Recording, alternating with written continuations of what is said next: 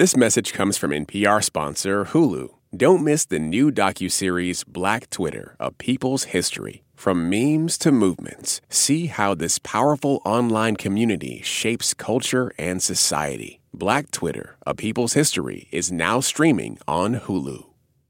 This message comes from NPR sponsor Grammarly. Change the way you write with Grammarly Go, offering personalized generative AI communication assistance. Grammarly Go helps you ideate, compose, rewrite, and reply thoughtfully. Go to grammarly.com/go. It's always good to talk to somebody else from the Midwest. I'm from the Detroit area, so. Oh, okay. So we're gonna keep it real 100 up in here today. We will, we will, we will, we okay. will. You know how Midwest people do. we talk straight. real, real, too real. Hey there, you're listening to It's Been a Minute from NPR. I'm Brittany Luse. And y'all, get ready to wake up in a new world because tomorrow, Beyonce officially kicks off the Renaissance World Tour. I don't know about you, but I am ready to finally get some visuals for my favorite album of 2022. And to mark the occasion, today I'm revisiting my 2022 conversation with DJ Honey Dijon, one of the producers of Beyonce's Renaissance. Please do not be alarmed, remain calm. Do not attempt to leave the dance floor. I played that album out, of course, because it made me want to move, it made me want to dance, it made me want to party, but also because when I dug into it, I found a rich history. That's because Renaissance is a love letter to dance music's black queer roots. And Beyonce didn't just pay homage, she literally hired the source. My role for her in creating this album, I wanted to do the community justice. My guest today, Honey Dijon, is a legendary DJ who's blessed dance floors around the world with her talent. I was lucky enough to catch a set of hers in Brooklyn, and I do not exaggerate when I say that it changed my life. You see, Honey was there when house music was born. She was just a teenager, sneaking into sweaty warehouses with other young queer black kids, absolutely going off. And for Renaissance, she advised Beyonce on what those spaces sounded and felt like. So I sent her books on voguing, and I sent her books on Paris is Burning. Opulence, you own everything. And I sent her songs that, you know, were played in Chicago that may not be universally known. Gotta have house music all night long. Club anthems in New York that may not be universally be known. Check this out. Girl, I'll house you. Girl, I'll house you. I just wanted it to be a love letter to the community done in the right way, and she knocked it out of the park. That's what you are. Today, Honey is taking us back to those parties that helped her discover herself. And as one of the only black trans DJs playing the biggest clubs in the world, she's paving the way for future generations to do the same. You're from Chicago. Southside. Southside. I'm real Southside. we gotta be specific. We have to be Yeah, specific. receipts. but but you are from Chicago, South Side, which uh, and Chicago is famously the birthplace for warehouse music, house music for short, Mhm. and and that's Mhm. where you started going to warehouse parties. And I mean, I might have the timeline wrong, but I'm guessing Well, we don't based deal in timelines. Okay, here. good. We don't deal in timelines. Time is a flat circle. But yes, I grew up in Chicago. Were you technically old enough to be out partying? Like, did you have to sneak out of the house? I lied and snuck out of the house like most teenagers do, saying I was going to study ho- homework at a friend's house and we would go out. A lot of early house music parties were held in Catholic school audito- auditoriums. And you could get a fake ID, and as long as you were 16 or 18 plus, you could get into the club. So Mm. I was a 13 year old dressing like I was 25. Talk to me about what those parties were like. What was the vibe? unfiltered abandon. you just had, you know, all this teenage energy and angst and community, and it was just electric. And people, you know, I don't know if you know of the famous house track called Jack Your Body. Jack, jack, jack your body. And so that was a form of dance where you would just jack the speaker. I mean, people would literally get in front of the speaker and you were just like you were on a pogo stick and you were just jacking the speaker. I always tell people, you ain't been to a party till you've been to a party like how black folks party, because black folks party with their entire being. It's true. From the rooter to the tutor, from the hair follicles to the toenails, we use every part of our body. Honey Dijon is now a world renowned DJ, but she's also a dance floor historian. She's watched as dance music has evolved from those underground warehouse parties into a billion dollar industry. And I wanted to know can the dance floors of today give us the same liberation she found as a teenager? So, you are a big time vinyl collector. Lifetime vinyl collector. Lifetime. Lifetime. What is the the best, most important record that you've got in your collection? How are you gonna ask me that question? I'm just like literally. I'm thinking of the B-52s, Mesopotamia. I'm thinking of Grace Jones nightclubbing. I'm For as long as she can remember, Honey has been collecting music. So I'm not surprised she went on for several minutes listing off all the music she wanted to put at the top of her best of list. I'm thinking of every Sade 12 inch that I have. Mm. But if I had to narrow it down to one, the one that gives me the most joy is When You Wake Up Tomorrow by Candi Staton. When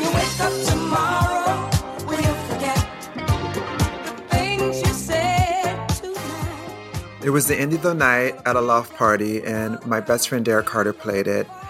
And it just so resonated with me spiritually and musically and vibrationally, lyrically, being hopeful in love.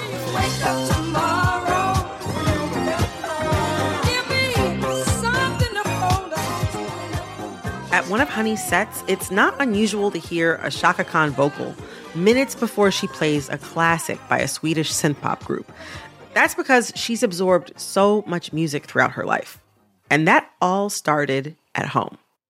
You got your start as a DJ by playing music as a kid at your parents' parties. My parents used to have basement parties. Talk to me about the music that you would play at those parties. Oh, well, I mean, so when you want to talk about atmospheres, so I would play my hour and then they would put me to bed. Mm-hmm. You played a full they, they let you play a full hour?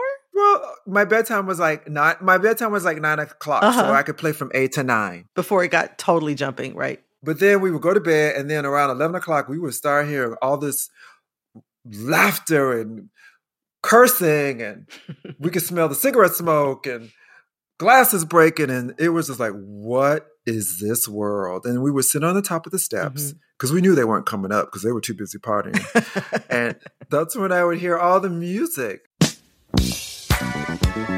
The Whispers, my dad loved the Whispers. Mm. And the beat goes on must have been on rotation like 500 times. That's a good one.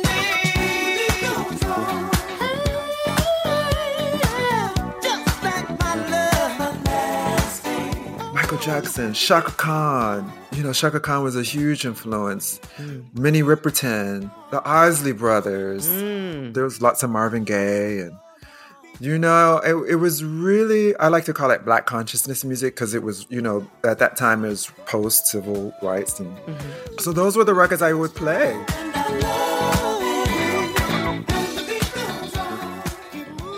You know, you're you're at, at your parents' house, you're playing music for their parties. Like, are you starting already at that age to notice how people are responding to different songs? Oh yeah, I got off on just sharing the music. This is so good. You have to hear this. They brought me this sort of sense of fulfillment that just hasn't left me. I think I was just born to do this, and I'm not. I'm not saying that with um, humility and not with arrogance. That this is just something that I came into the world and I was. Born, I could because I could have been. I could have been born any time. Mm. You know how many accidents have to happen for your parents to meet and have you? Ah, it's the truth. how many chance encounters and how many random things that the randomness of life of, of you to be here. And here you are. And here I am. Coming up, I talk with DJ Honey Dijon about the history of dance music, its roots in liberation, and her contribution to Beyonce's hit album, Renaissance. This message comes from NPR sponsor Dana Farber Cancer Institute. Breast cancer cells multiply faster because of CDK4-6 proteins. But what if blocking those proteins and stopping runaway cell division was possible? Dana Farber scientists laid the foundation for CDK4/6 inhibitors, new drugs that are increasing the survival rate for many advanced breast cancers. Dana Farber's momentum of discovery keeps finding new ways to outmaneuver cancer. More at danafarber.org/everywhere. This message comes from NPR sponsor Hulu. Don't miss the new docuseries Black Twitter: A People's History from Onyx Collective and Hulu. Directed by Prentice Penny, executive producer of Insecure, Black Twitter: A People's History tells the story of how black voices found a new home online and blossomed into a force for change while laying down some hilarious tweets along the way. From the memes to the movements, see how this powerful community shapes culture, society, and politics. Black Twitter, A People's History, is now streaming on Hulu. When voters talk during an election season, we listen. We ask questions, we follow up, and we bring you along to hear what we learned. Get closer to the issues, the people, and your vote at the NPR Elections Hub. Visit npr.org/elections. You're listening to It's Been a Minute from NPR. I'm Brittany Luse, revisiting my 2022 conversation with DJ Honey Dijon.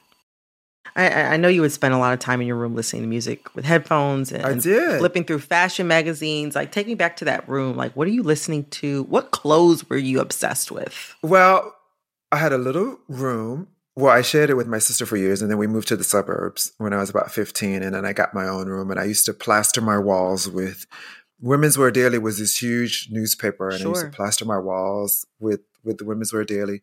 But I was very bullied as a child, so music and fashion were my two. Those are my escapes, Mhm. and those were those were my friends. Mm. And I got also not only from the kids in school, but my father's brother was a tailor, and that's when I discovered GQ and Vogue. Because Mm. whenever my dad would take me over to have his clothes fit or tailored for him, I would see these magazines, and I was hooked at this imagery because it was so beautiful, and it was such um, the opposite of the ugliness that I was experienced as being bullied. Mm. And so, during my teenage years, I just would hole up in my room and dance. I was a dancer before I became a DJ, like a Mm. club dancer. So I would just put on all my salsa records and, you know, Hit and Run by Loleatta Holloway, First Choice. And I would just dance with me. I would dance with myself and then read magazines for hours.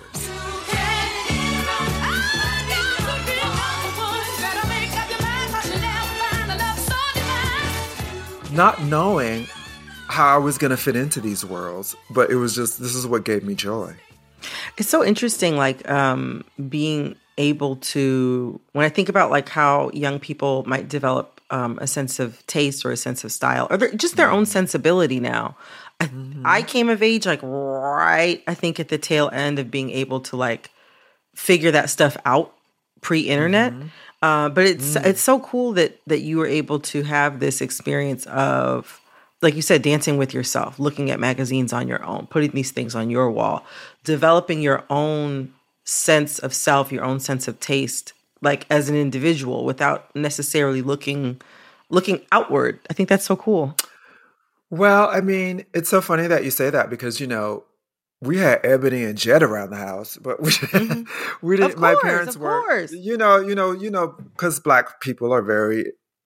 How you look is, you know, that I think that comes from oppression, like you know, Sunday's best, and so black people pay a lot of attention to how they look Mhm. and present themselves because that's a form of empowerment. hmm You got to look sharp when you leave the house. i mean like you say you just said your father's brother was a tailor so it's like it, the the fashion thing also was a family thing is a family thing, and I think it's part of black culture. You know, absolutely um, when our because so much of our humanity was stripped away from us, and so that was a way of reclaiming our humanity. But yeah, it's so funny because me and my best friend talk about this. Like we're really this middle transition generation Mhm. because we went from analog to digital. Mhm. So we know what life is like before and also what life is like now. So I'm glad I had that chance to really engage with myself on that level instead of having because the thing about s- social media and the thing about the digital world, Mhm. things are chosen for you mm. through an algorithm right instead of you actually going out into the world and looking for yourself. Mm. And you tend to find yourself in an echo chamber. And the thing about pre internet is like there were so many accidents and so much discovery. You know, I would go to record stores, and this is one of the things I hate about miss about physical record stores, Mhm. you could walk into a record store and hear music that you never would have looked, picked for yourself Right. and found yourself in love with it. Right. I always think about that in physics, just because, you know, what you don't see is also there. Mm. I, if I'm being fed things that I know all the time, Mm. how boring would that be if you're served your favorite dish every day? Too much sugar makes anyone sick, honey. Believe you deserve all the things you see for yourself and more. Commit yourself to this moment in your body. I have to be honest. I have been a little depressed since I left Honey's show because now I want to see her every single weekend for the rest of my life. That same sense of self discovery Honey's talking about is exactly what I found on her dance floor. I got lost in the music and got in touch with a piece of myself I hadn't seen in a long time. And life is a little sweeter because of it.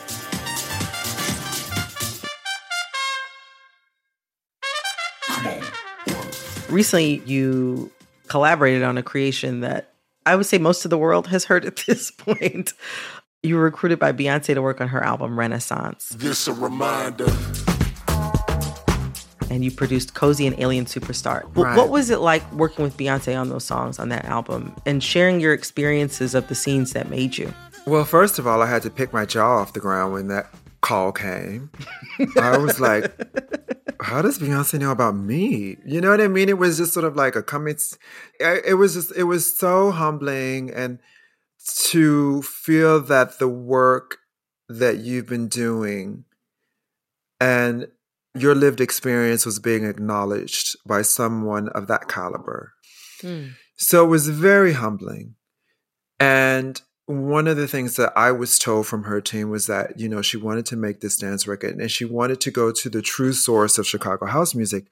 And that was Mm. like, I, I, you know, I think of so many people that have laid the groundwork for me to be able to express that. You know, I Mhm. think of the Frankie Knuckles and the Ron Hardys and the Derek Carters and the Laurie Branches and all of these amazing artists that have gone before me.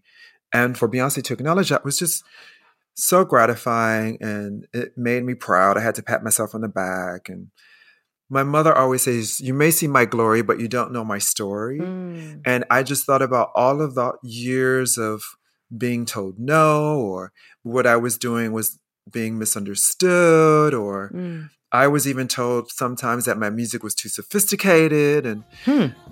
so when I when that call came, it was just it was such a proud moment for me.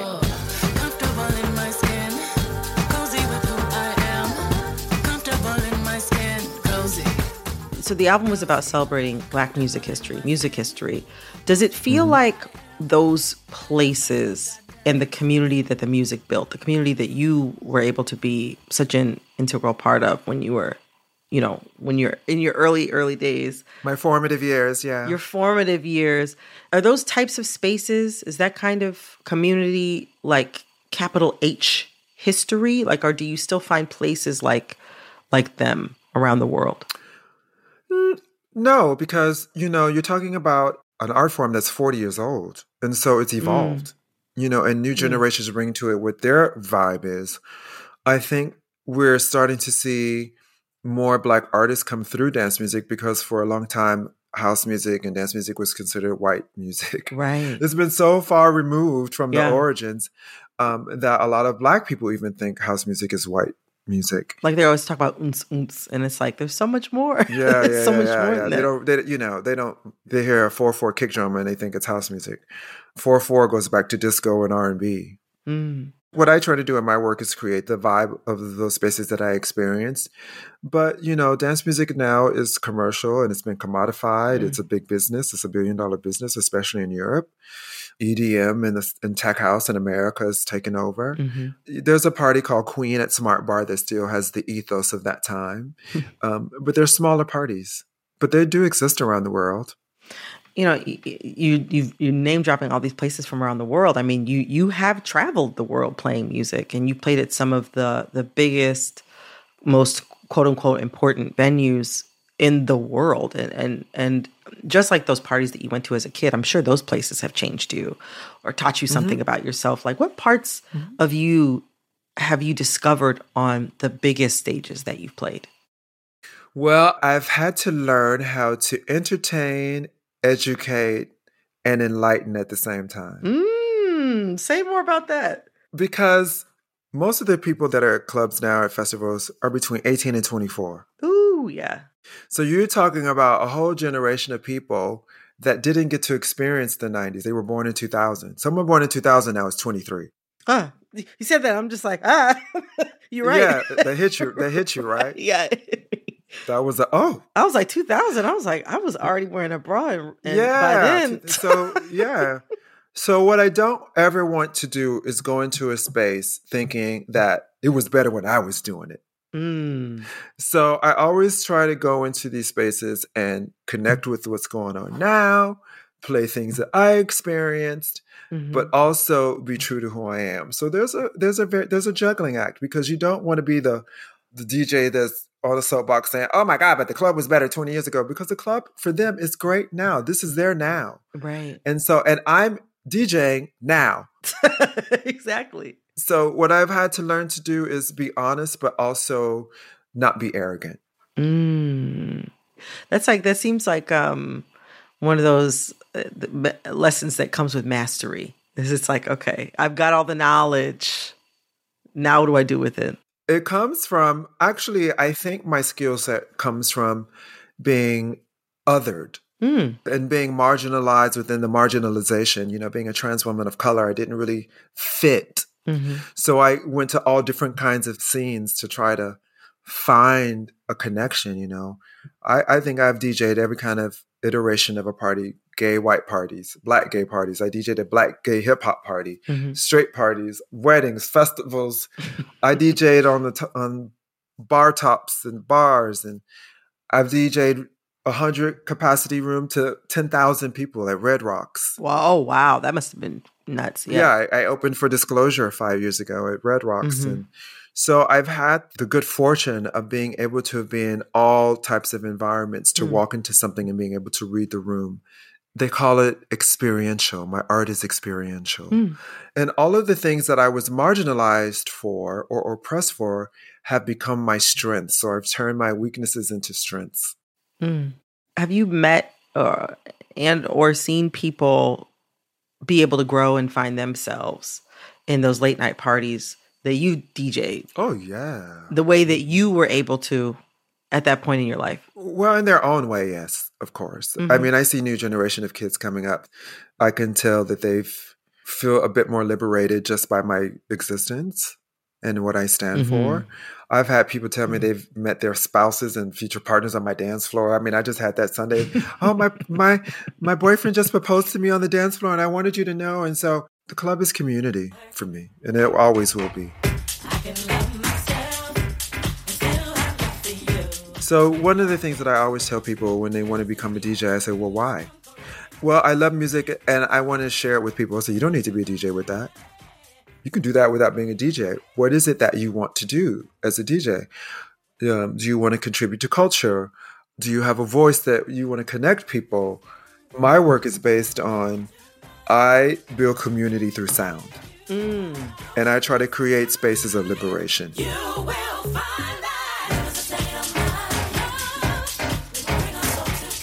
And you can hear Honey putting that into practice on her album, Black Girl Magic. Just listen to this track Love is a State of Mind. This is the energy I'm taking into 2023.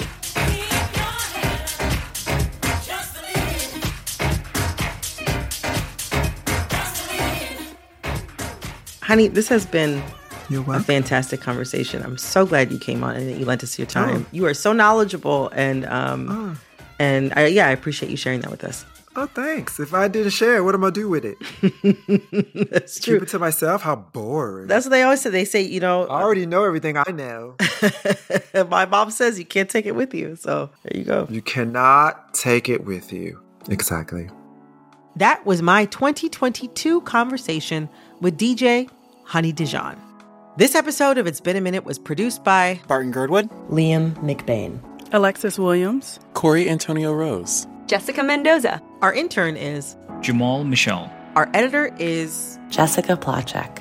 Engineering support came from Carly Strange, Ko Takasugi-Czernowin. Our executive producer is Veralyn Williams. Our VP of programming is Yolanda Sangweni. Our senior VP of programming is Anya Grundmann. And before we go, have you signed up for It's Been a Minute Plus yet? Becoming a Plus subscriber is a great way to support the work we're doing here at NPR. And you'll get to listen to this show without any sponsor breaks. So head over to plus.npr.org slash it's been a minute to find out more. And to everyone who's already signed up, thank you so, so much. All right, that's our show for today. I'm Brittany Luse. See you next week for another episode of It's Been a Minute from NPR.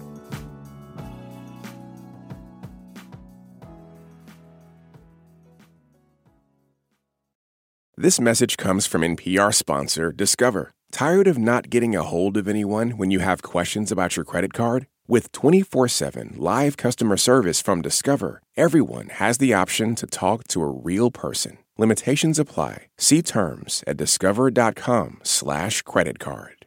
This message comes from NPR sponsor Discover. Tired of not getting a hold of anyone when you have questions about your credit card? With 24 7 live customer service from Discover, everyone has the option to talk to a real person. Limitations apply. See terms at discover.com/slash credit card. This election season, you can expect to hear a lot of news, some of it meaningful, much of it not. Give the Up First podcast 15 minutes, sometimes a little less, and we'll help you sort it out what's going on around the world and at home. Three stories, 15 minutes, up first every day. Listen every morning wherever you get your podcasts.